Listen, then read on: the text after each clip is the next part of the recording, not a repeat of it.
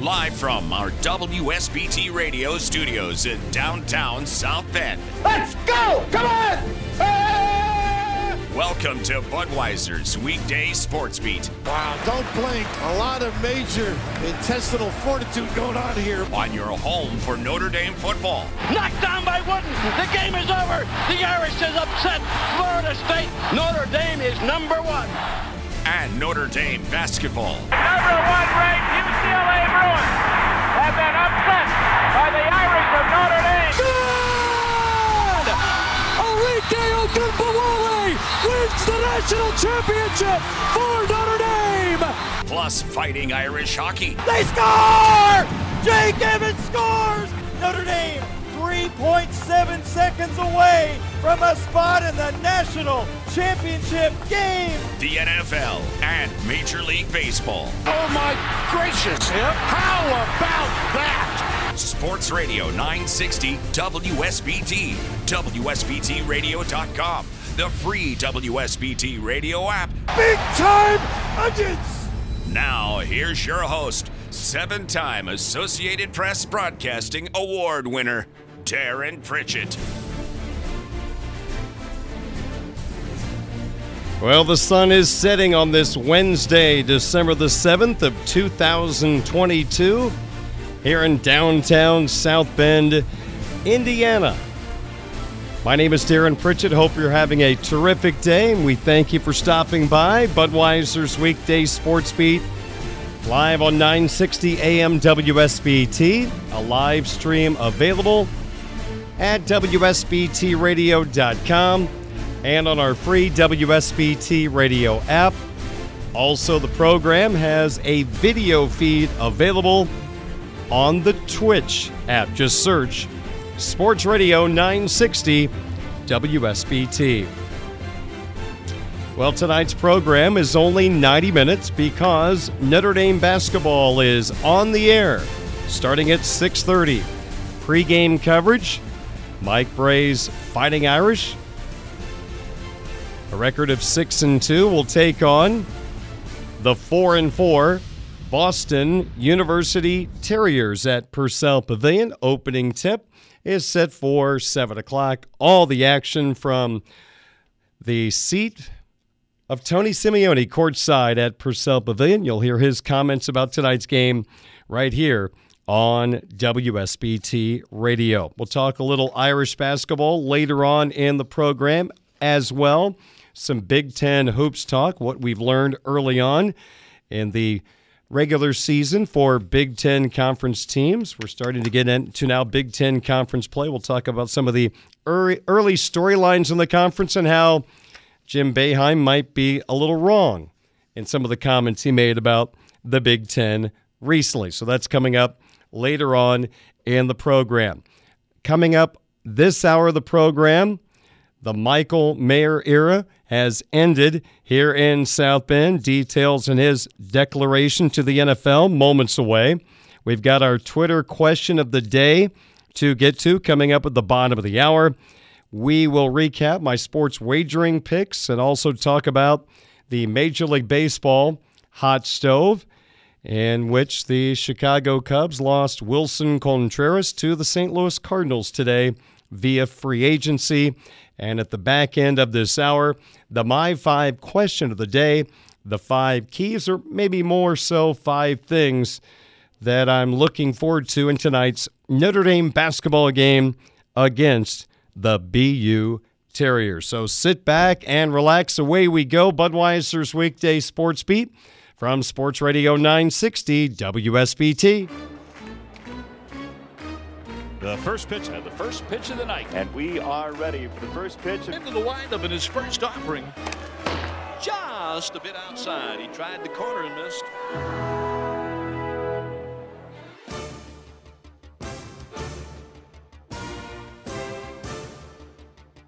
Notre Dame football picked up a verbal commitment today. We'll talk about that in just a moment. But first, the big news of the day is news that is not surprising.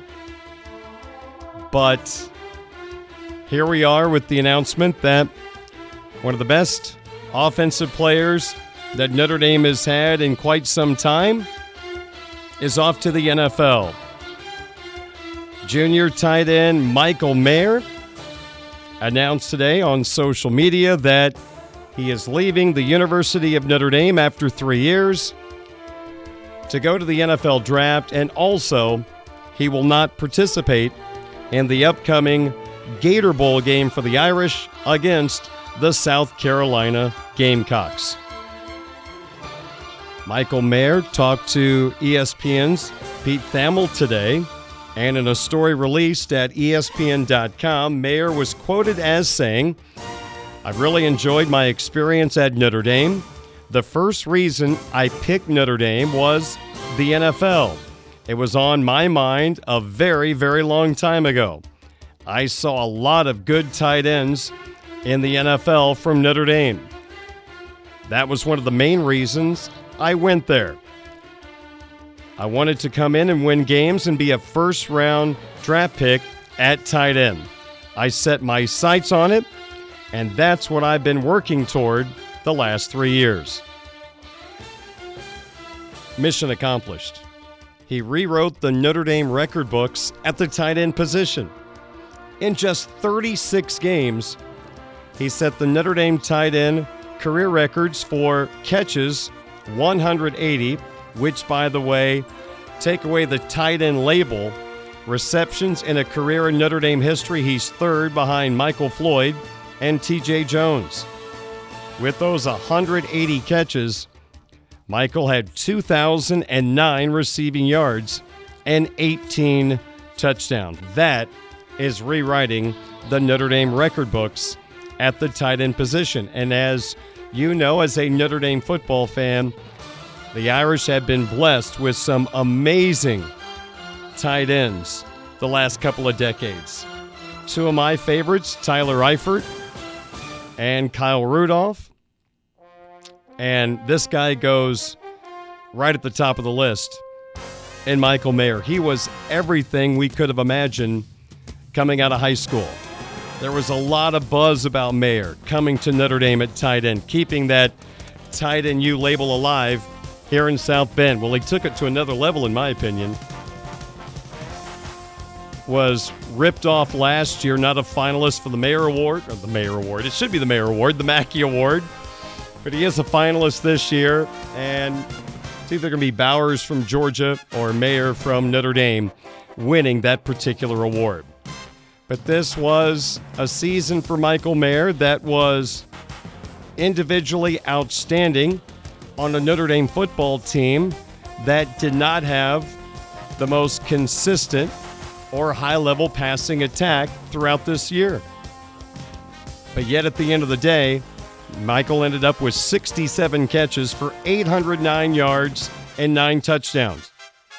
I think he's gotten a lot better as an inline blocker over his three years here in South Bend, making him a complete tight end going to the National Football League. You look at the NFL, sometimes it takes tight ends a little time to adjust. I don't think that's going to be the case with Michael Mayer. I think this is a guy that will impact an offense very quickly in his rookie season in the National Football League. I think we watch him play. You see the terrific hands, but the hands become valuable after he has done a great job of using his body to get separation from defenders. This is a guy that doesn't have that elite speed at the tight end position, but he's got everything else. He might not have that elite speed, but his ability to get that separation from the defender is massive going to the NFL when the windows are so much smaller for quarterbacks to throw the football. And you can list the number of drops on one hand in his career here in South Bend. He is a sure handed tight end. So, with the separation he can get from a defender using his hands and his body, the great hands, the catching radius, his improved blocking. You can put him as an inline blocker at tight end. You can line him up as a wide receiver. You got a lot of different things you can do with him. It's kind of interesting. I was never a fan of this, but he got that baby Gronk nickname very quickly because he wore 87 like the former NFL great Rob Gronkowski, one of the top tight ends in NFL history. And also, he had the size that kind of reminded you of Gronk. But it was interesting reading the ESPN.com story today with Pete Thamel. Michael actually mentioned he watches more Travis Kelce film than Rob Gronkowski, despite that baby Gronk label. And you think about Travis Kelce, the Kansas City Chiefs, dynamic offense. It's an offense that has used the tight end so well the last few years. And when you got a guy like Kelce, you use him, and they have. A guy they put as an inline blocker, runs routes from that spot. They set him up to the outside. Great hands, physical. I'm not saying Michael Mayer is going to be Travis Kelce because I think we're getting to the stage that Kelce is reaching the status of one of the greatest pass catching tight ends in NFL history. And there's a good number of guys you can put at the top. Go back to the 80s, Kellen Winslow. In the 90s, Shannon Sharpe. You got Ozzie Newsome. You can go on and on. But Kelce's right there with the best of the best. And I think the skill set of Mayer could fall close to his stratosphere, his possibilities. Not saying he's going to be Travis Kelce, but he can be that type of guy. You think about the Atlanta Falcons two years ago, they went and got Florida's tight end, Kyle Pitts. But Pitts is the guy that plays on the outside. He's not Michael Mayer who can line up right next to the tackle and help your running game and also run routes from there. Pitts is more of an outside guy. Mayer is a more complete tight end, and let's keep in mind Pitts went in the top 10 to the Falcons two years ago. Now, could Mayer be a top 10 pick? It's all going to come down to the needs of the teams in the top 10. I think it's pretty easy to see that three quarterbacks are going to go in the top 10 this year. And that's always going to be the case. You're going to have those pass rushers that are going to go in the top 10. Those left tackles that lock down the backside of your quarterback for the next decade. Those are the guys that go in the top 10. Now, Pitts went, I think it was number four to Atlanta. Michael could be a top 10 pick, but he's going to be a first round pick. He is such a dynamic player at the tight end position. He's going to go in the first round. Maybe it's fifth, maybe it's 25th, but he's going to go in the first round. There's no question about that and it's going to be well deserved. So, an interesting stat today, or maybe not a stat, it's more of an opinion. Across the board, he's the top tight end in this draft. But also, ESPN draft analyst Matt Miller said that Michael Mayer of Notre Dame and Texas running back Bijan Robinson project as the two safest picks in this draft as their skills so obviously translate up to the NFL. They both have great character and high football IQ. We only watch Bijan Robinson from afar, and you can see how he's going to excel in the NFL at running back. We'll take his word on the rest of the skill set that makes him a safe pick, but I mean, gosh, Michael Mayer has got to be the safest of all safe picks. I mean, what about his game as a fraud that we see there in South Bend? There's nothing. There's nothing to be concerned about. I've said this a couple of times.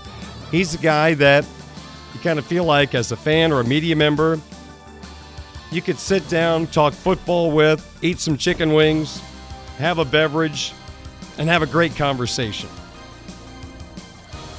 Just seems like the type of guy that is extremely likable, and as we found out this year, he can be a great leader. It's well documented.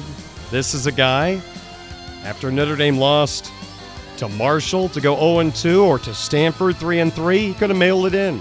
I'm going to get ready for the NFL draft. See you later. No. He stuck his nose in,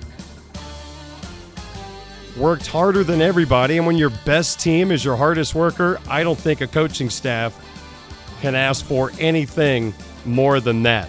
This team roared back, won five straight, then lost to USC in a game in which he had eight catches and a couple of touchdowns. Not a bad way to wrap up your Notre Dame career. As far as not playing in the Gator Bowl, you can't blame him. Loves his teammates, loves this school, highly competitive, but this is a game that means nothing in the career of Mayer at Notre Dame and really for this Notre Dame football team this year. You want to win, you play the game, you put the pads on, you want to win, but it's not going to change anything dramatically about this season. It's not a playoff game. So I'm glad Michael's not playing, not worth the injury risk. If he had a crystal ball and knew he was not going to get hurt, you know he'd be in there playing, man. Put on that Notre Dame helmet one more time with his guys.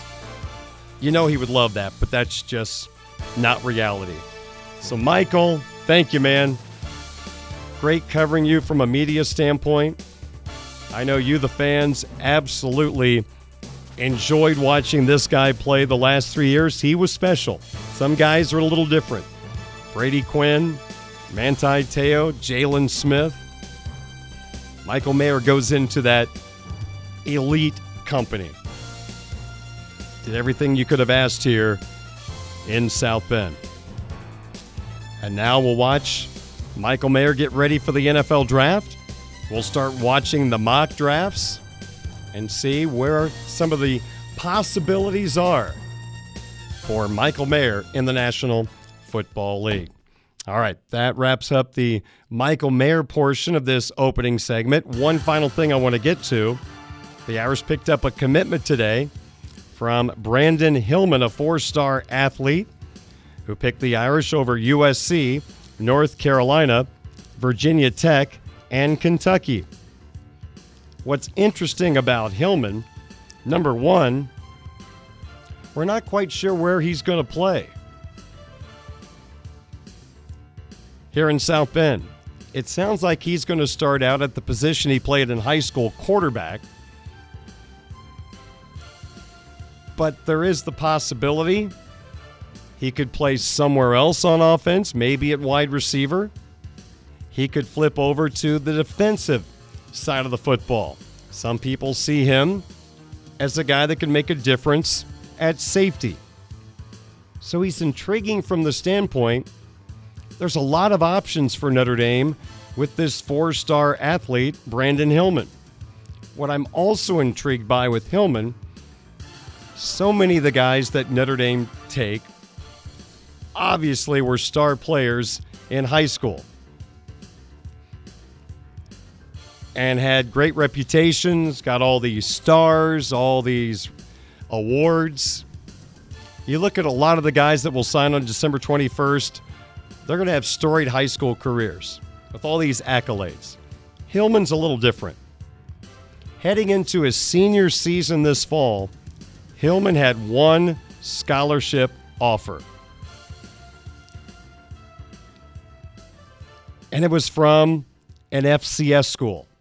His only offer going into this year was Norfolk State. But then apparently, more video became available of Hillman. More of his athleticism was on display. And then more teams got interested. And one of the first teams was Marcus Freeman's Fighting Irish. This is the type of story I like. Late in a recruiting cycle, you pick up a talented guy that probably didn't have all the bells and whistles as some of the other guys, but this coaching staff grinded, found him, got on him, and got him. And now, what can they make of him? It'll be interesting to see where he ends up playing here in South Bend, but it looks like he might start at quarterback and then who knows from there. That's just a small sample on the story of Brandyn Hillman. We'll get more from Mike Singer, the Notre Dame football recruiting insider at Blue and Gold Illustrated, blueandgold.com, who will join me after the break on Sports Radio 960 WSBT. Budweiser's weekday sports beat continues on Sports Radio 960 WSBT, WSBTRadio.com, the WSBT Radio app, and on Twitch as Darin Pritchett talks Notre Dame football recruiting with Blue and Gold Illustrated insider Mike Singer. It is great to have Mike back on the program, a second consecutive tonight, a second consecutive night, I should say, but tonight he jumps on board because earlier today the Fighting Irish picked up another commitment for the class of 2023. It's number 27, and it is Brandyn Hillman. He is listed as a four star athlete by on3.com, which of course is tied into Blue and Gold Illustrated, blueandgold.com. Hillman is from Portsmouth, Virginia, and Mike's going to join us to talk about this very interesting prospect. Mike, good to be with you once again tonight. Greatly appreciate your time. I know we've talked about Hillman in the past, but I've always been intrigued by this story because this is a young man that I think you would say when you turn on the tape, you notice his athleticism, his playmaking ability, but was really getting very little attention as he went into his senior season with just one offer, and that was from Norfolk State. What do you think changed? What allowed him to get more noticed by some bigger schools, most notably, most notably, excuse me, the Fighting Irish?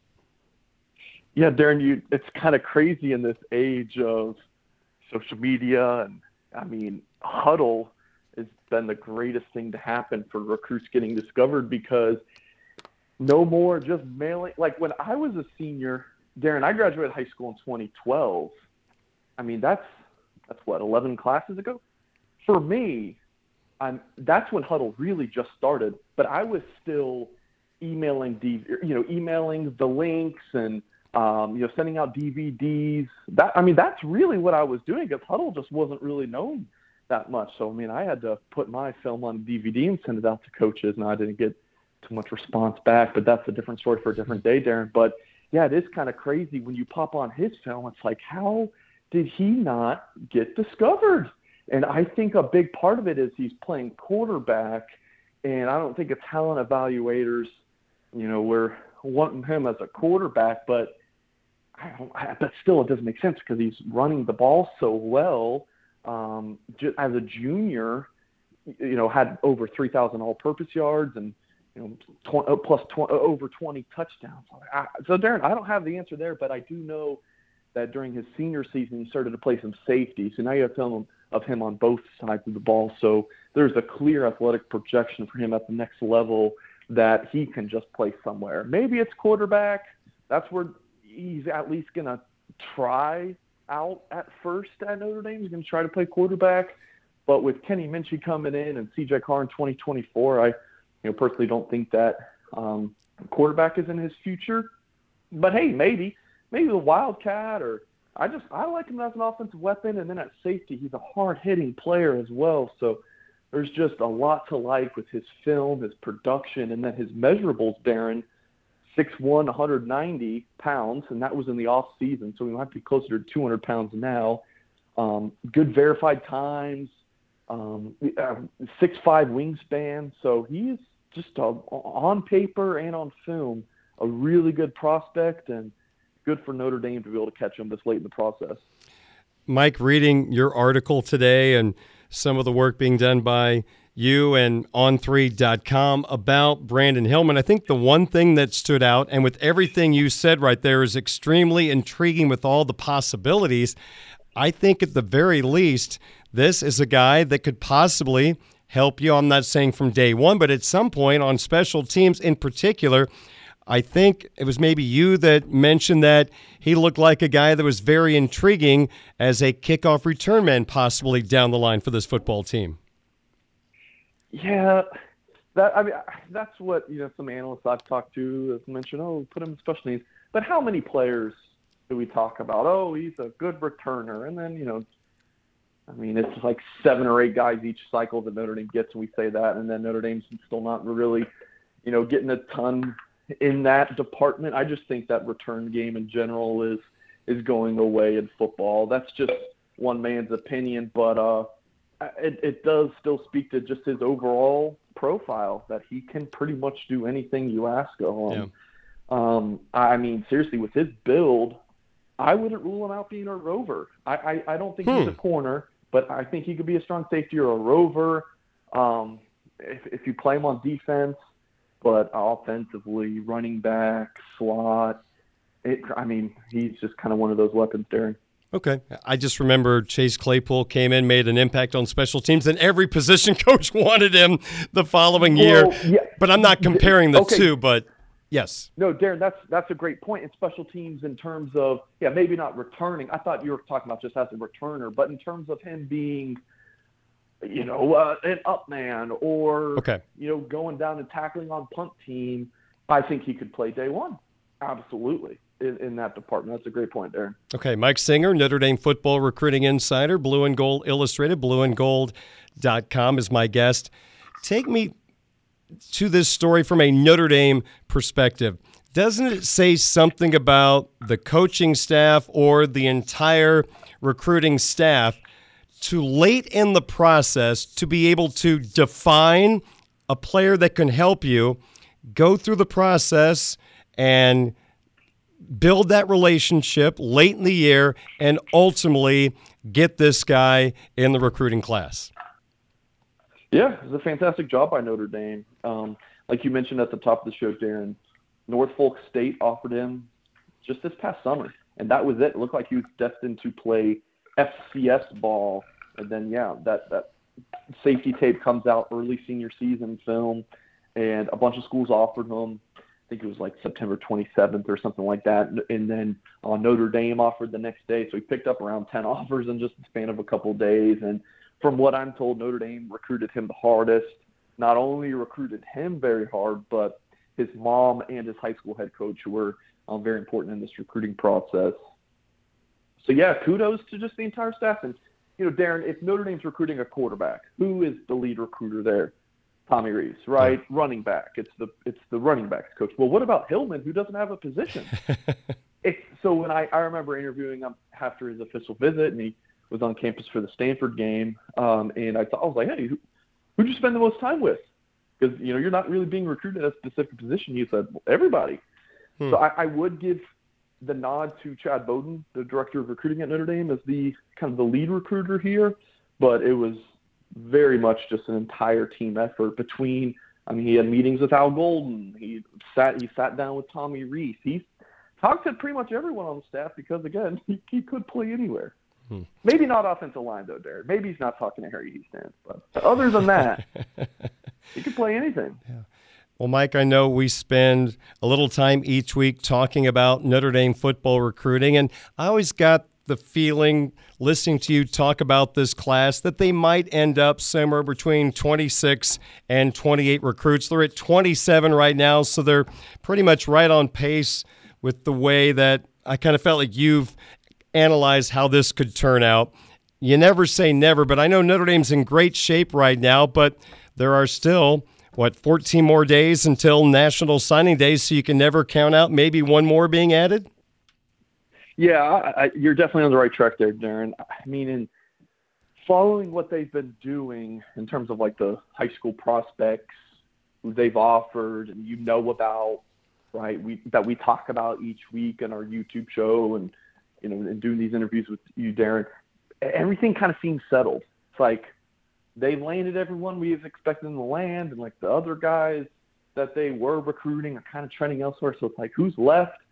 I think it's these 27, and uh, uh, and then maybe there's a surprise. But if someone were to decommit from Notre Dame, then you would expect them to fill that spot. But I mean, they've pretty much they've met all their needs. And I we talked about this yesterday, Darin. All the players who've decommitted from Notre Dame, they fill those spots except for one, mm-hmm. Viper, right? Keon yeah. Keeley decommits. So that's the one I'm kind of keeping an eye on. Do they go get a Viper if the position, or you know, just the kind of the situation is right? Um, but otherwise, I think it's a it's an option for the transfer portal regardless. Um, so uh, yeah, Darin, it's a it's a darn good class for Notre Dame. I felt really good about it for the entire year, but with that caveat of what about quarterback? And mm-hmm. then they go get that Elite 11 All American and Kenny Minchey, flip him from Pittsburgh. So, top to bottom, it's a fantastic class. And you look at the skill positions on offense and defense, Darin. I mean, you've got three four star receivers committed, you got three four star running backs committed, and then uh, in the secondary, um, you've got four four stars and one five star. It is an outstanding class and pretty much exactly, I mean, maybe not exactly what you'd expect from Marcus Freeman in his first year, because I think this is maybe even better than expected. Like seriously, sure. it's been it's an outstanding class, but like you said, Darin, two weeks until National Signing Day, you got to get these guys signed, and um, other schools are not letting up on Notre Dame's class, which is a good sign. You know, if you sign a class and no one else wants your players, that's probably not a good sign. But mm-hmm. uh, you know, still, we got to hold on to these guys. For Irish fans out there that want to read your work about Brandyn Hillman or other Notre Dame football recruiting nuggets, what is the best way for them to get a hold of that information? Yeah, pull out your phone, go to your iPad, laptop, type in blueandgold.com, and right at the top of the page, it'll say a uh, you know ten dollars um, signs you up, um, and, and that's the ten dollars through the start of next football season. So um, really a, a, fantastic deal that you know you can jump on board and and read all of our content, uh, get involved on our Blue Emoji message board, and ask me questions. People post threads all the time asking me about some things, and sometimes I can't answer all of them, but hmm. definitely do my best. And uh, thousands of Notre Dame fans talk to the other staff members. Mike Goolsby was posting on the board today comparing Tyler Buchner and potential transfer quarterback Hudson Card. Seriously, it's it's a fantastic hmm. community of Notre Dame fans and staff um, at Blue and Gold. So yeah, definitely would recommend Notre Dame fans heading to the website and checking it out. All right. Blueandgold.com and also on YouTube. Go to the Blue and Gold YouTube channel where Mike and I have our Tuesday conversations videotaped and he stunned me earlier today. 38,000 views in less than 24 hours on yesterday's conversation. That's not bad. Not bad at all. So, Mike, not thanks for including me in that. It's always a pleasure to talk to you on those video chats. All right. Sounds good. Thanks, Darin. All right. Thanks, Mike. Appreciate it. Mike Singer, Notre Dame football recruiting insider, Blue and Gold Illustrated, blueandgold.com. Brandyn Hillman, the newest member of the Irish class of 2023. 542 at WSBT. You can listen to Budweiser's weekday sports beat live or on demand with our free WSBT radio app. Just search WSBT Radio in the App Store and Google Play. Now, back to local sports talk on Sports Beat with your host, Darin Pritchett.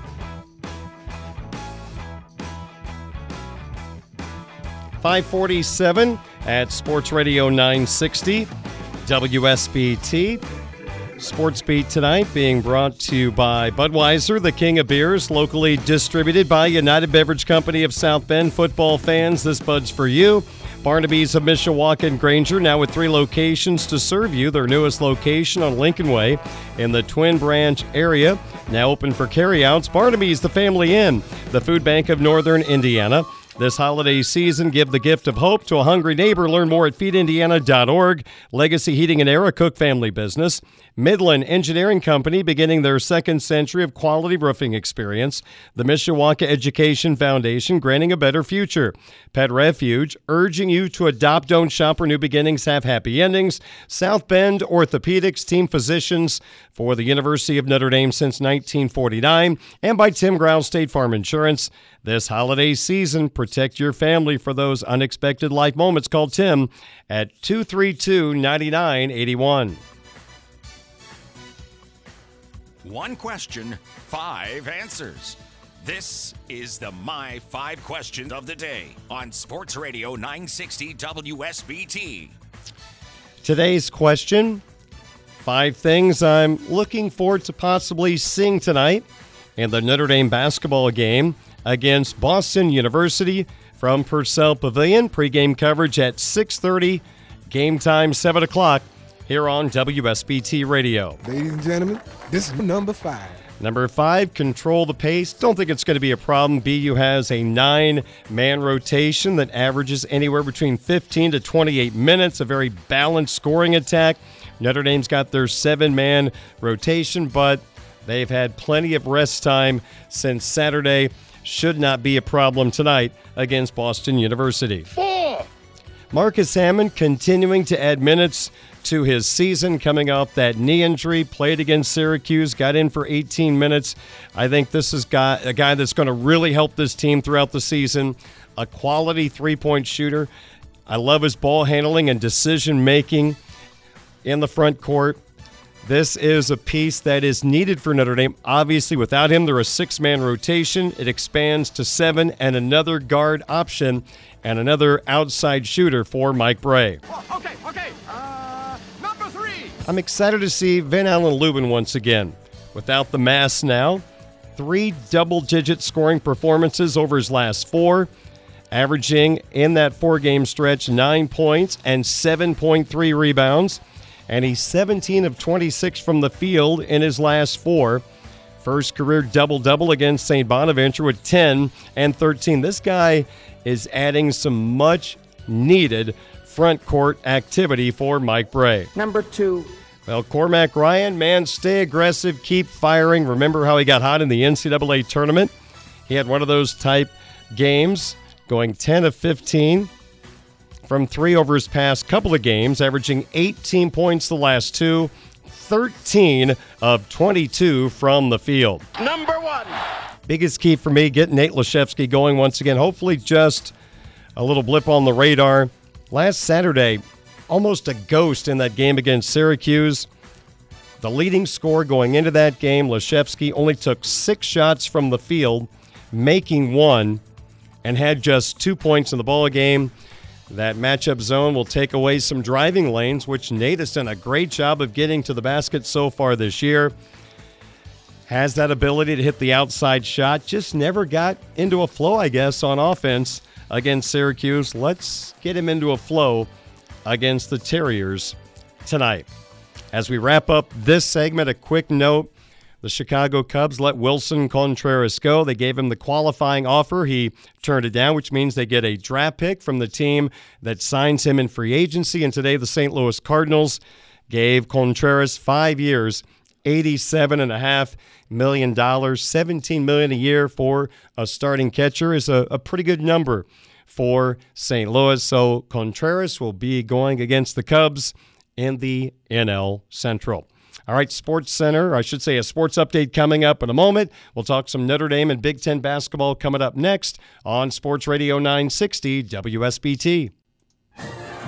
Budweiser's weekday sports beat on Sports Radio 960 WSBT. Wesley off balance shot, no good. Atkinson put back, it's good. That's it.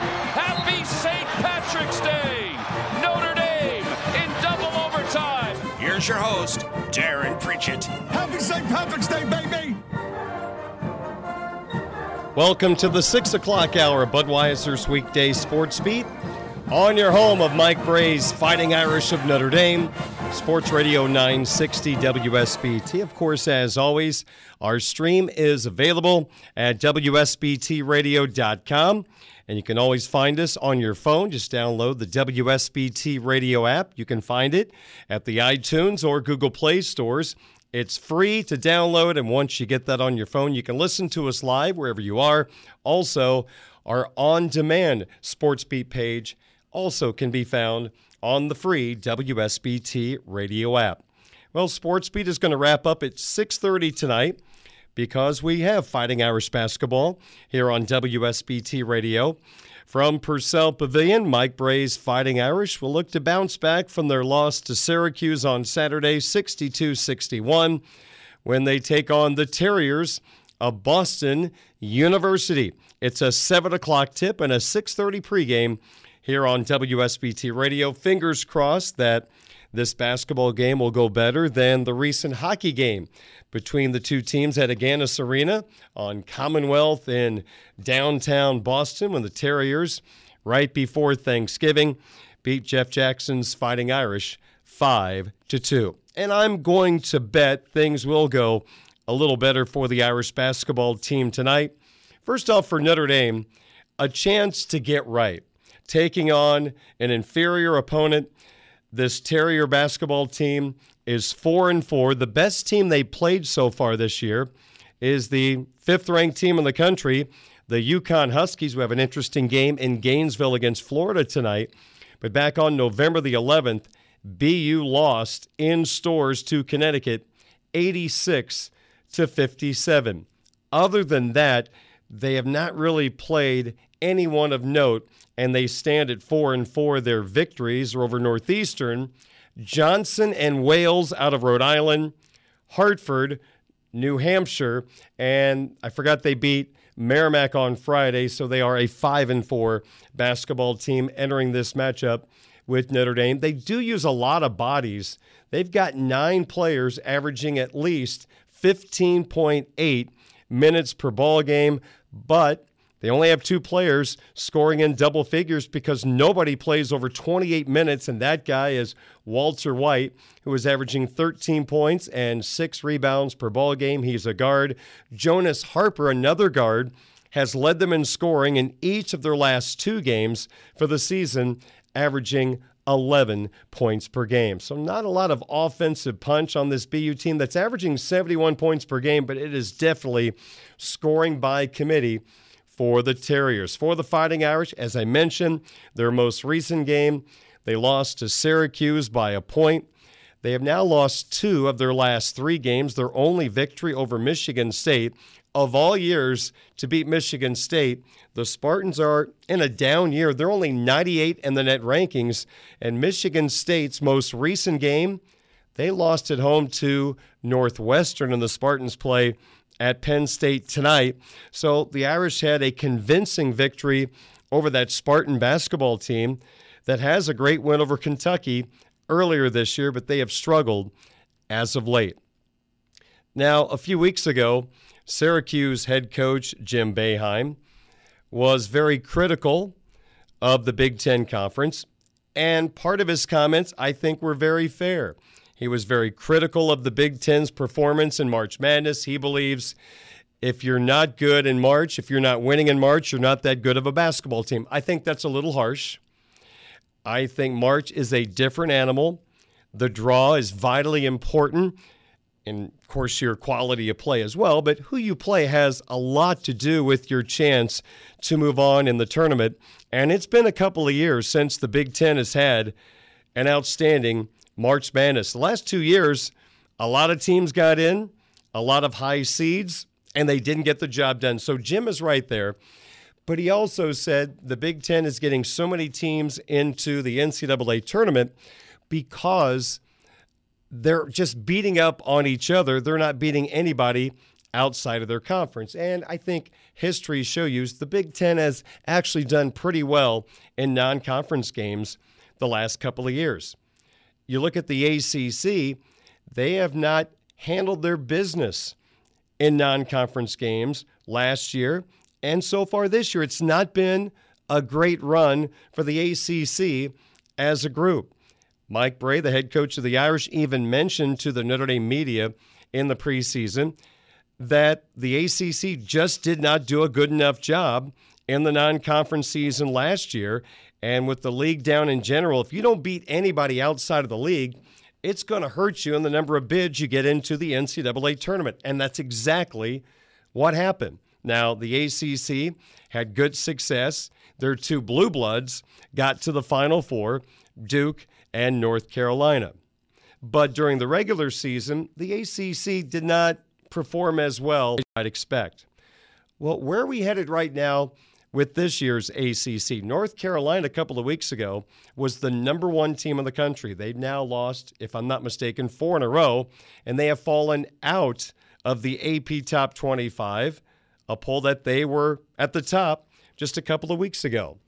So North Carolina right now in a tailspin. Duke has been good. They beat Iowa last night at Madison Square Garden. I'm not sure this is going to be a classic Duke team. We'll see how their young guys continue to develop under Jon Scheyer. Virginia looks really, really good. Tony Bennett has a classic Virginia team. Their defense has taken hold. They're getting a little more offense this year.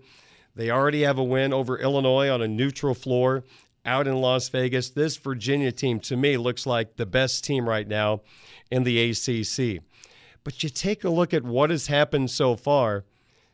As a group, here are the losses suffered by the ACC in non conference games. And the number I'm going to mention with each team is their ranking in the net, which goes a long way in deciding which teams go to the NCAA tournament. By the way, right now, Notre Dame is number 140 in the country in net ranking. Their strength of schedule is one of the worst in the country. They're at 345 entering tonight's game against BU. That's not factored in. But here are the ACC non conference losses with their net ranking mentioned. The AC has lost to number 99, Tarleton, 101, Loyola Marymount. Number 121, Troy. Number 129, Bryant. That was Syracuse. Number 137, Colgate. Number 168, Maine. The ACC lost to number 171, St. Bonaventure. That was Notre Dame in New York on a neutral floor.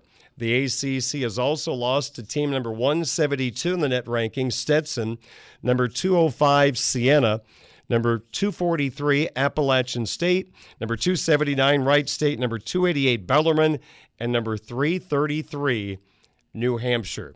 So, as you can see, already some bad losses for the Atlantic Coast Conference. Now, it's way too early to define how many teams are going to make the NCAA tournament from the ACC, but we are heading toward a lot of conference basketball over the next couple of weeks. And you could say the ACC has a lot of work to do with a lot of their teams to build their resume to be in position to get an at large bid into the field of 68. Those losses may come back to contribute to a couple of teams not making the NCAA tournament. Now, Boeheim was very critical of the Big Ten not beating teams outside of their conference. So I did just a little digging today, and here's what I found. The Big Ten has actually done very well during the non conference season. They have a host of quality victories already on their resumes. I mentioned Michigan State is only 94 in the net rankings. They have a victory over number 41, Kentucky. Wisconsin is number 61. They almost took down Kansas in a holiday tournament, losing by a point in overtime, but they also have a win over the number 38 team in the net rankings from the Big East Conference, Marquette, a team that Notre Dame will play coming up. Also from the Big Ten, they have four teams in the top 11 of the net rankings, including Maryland, which was picked 10th by the media in the Big Ten, and that's going to be a big miss by the conference media as Maryland has looked very good so far this year, despite losing in Madison to Wisconsin last night. Maryland has two quality victories already on their schedule. Now, one of those is conference. We're talking about non conference right now. They beat Illinois at home last week. Illinois eight in the net, but Maryland has a victory over number 49, Miami. Oh, yeah, they're from the ACC. You've got Indiana right now at nine in the net. They have beaten two teams in the top 50. Number 40, North Carolina, that was in Bloomington. And then a nice road win in Cincinnati over Xavier, who is number 43 in the net rankings. I mentioned Illinois is eight in the net right now. I mean, they have two quality losses right now to number 11 Maryland on the road and number 6 Virginia on a neutral site, but they also have two big wins on neutral floors against number 13 Texas, which was last night at the Garden in New York, a come from behind overtime victory by the Illini, and they also rallied to beat number 14 UCLA in Las Vegas. And Purdue is the top net team right now in the Big Ten. They're number three in the net rankings, and they have as good a victories as anybody as well. Neutral floor victories, and these were both by double digits over number 12 Duke and number 22 Gonzaga. So I think we can remind Jim Boeheim that yes, the Big Ten has not lived up to their regular season hype in the last two NCAA tournaments, but he's wrong about the conference just only beats up on themselves because right now those are all the quality wins of some of the top teams in the Big Ten. And I didn't even mention Illinois spanked Syracuse during the Big Ten ACC Challenge, but that doesn't go into the key win category because why are we going to count NIT type victories beating Syracuse? That's not an NCAA tournament team. So, sorry, Jim, you can't even make the list of being a team that a Big Ten team beat that was of quality. You're just kind of NIT material. So, the Big Ten in a good spot right now heading into the bulk of the conference season. What's been interesting about the Big Ten so far this year, there is a major Big Ten preseason hype train about Mike Woodson's Indiana Hoosiers. And Indiana brought back the foundation of last year's team with a couple of good additions. And I was very hesitant to jump on that hype train. Not that Indiana wasn't going to be good. I'm not saying they're not going to be an NCAA tournament team. My thought was this a team like Indiana has to earn the hype this year because last year they were 20 minutes of basketball away from going to the NIT. They were not going to make the NCAA tournament until they rallied in the second half against Michigan in the Big Ten tournament. They went on to beat the top seed Illinois the next day to all but lock up their spot in the NCAA tournament. It was a team last year that was almost an NIT team because they were not very good offensively, a poor shooting basketball team. Trayce Jackson Davis kind of woke up in the Big Ten tournament and in the NCAA tournament after an up and down regular season. So, yeah, there's a lot of good parts on that Indiana team. Could they be really good? Yes. But my thought was they're just going to have to earn that elite status in the Big Ten. Jon Rothstein, the terrific insider at CBS Sports, he thought the Big Ten goes through Bloomington this year. He thought Indiana was the best team. And again, they might be. But I just need to see them do it this year in big games. Again, Xavier on the road, they got the job done. It was a dismal performance, and it had nothing to do with the officiating, unlike what some believe, that Rutgers absolutely dominated Indiana in Piscataway 65 to 48, a poor offensive performance. And that's why I was hesitant to throw roses at the feet of Indiana until they earn it. That was the performance that kind of held me back from being all in on Indiana being the elite team in the Big Ten. So they had the preseason hype. And again, they might be the best team in the Big Ten. They just have to earn, from my standpoint, that status. It wasn't like they were a dominant team last year. Then you look at Purdue.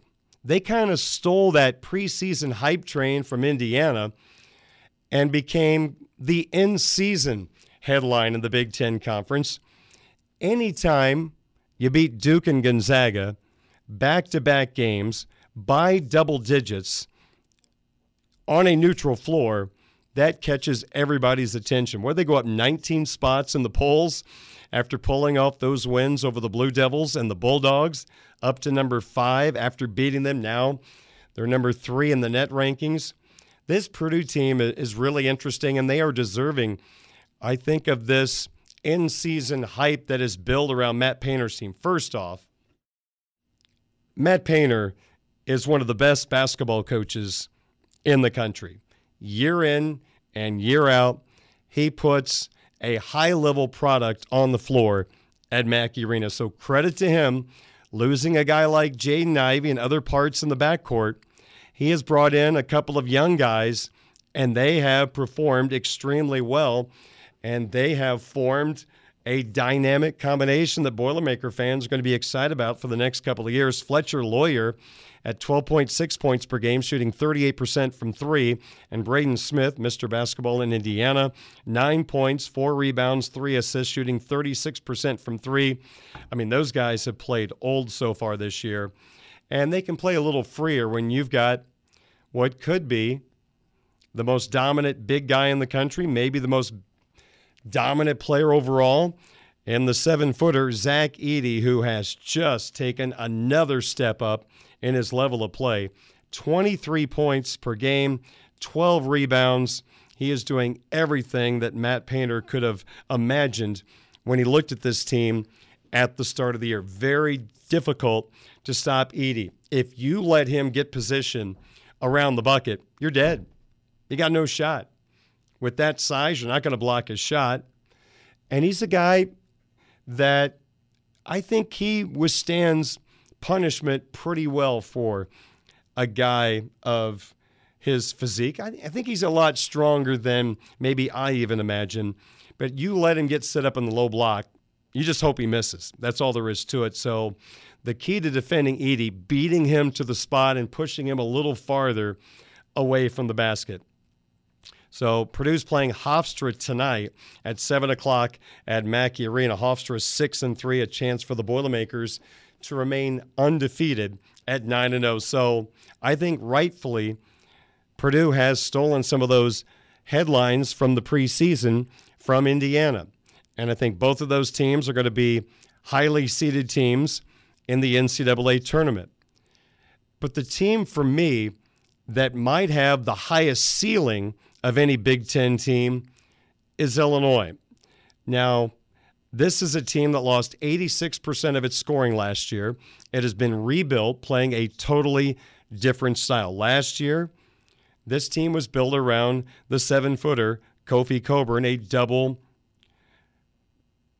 20.10 rebound type performer, night in and night out. But it hurt them defensively overall. You play pick and roll against that Illinois team, they did not have a lot of success. This year, Illinois has gotten stronger with more athletic wings. And with the athleticism of this team, they're now playing a switching defense just like Scott Drew and Baylor have done so successfully. One of the players from that team is Michael Mayer, who has joined Illinois as a grad transfer, along with Terrence Shannon Jr., the star from Texas Tech.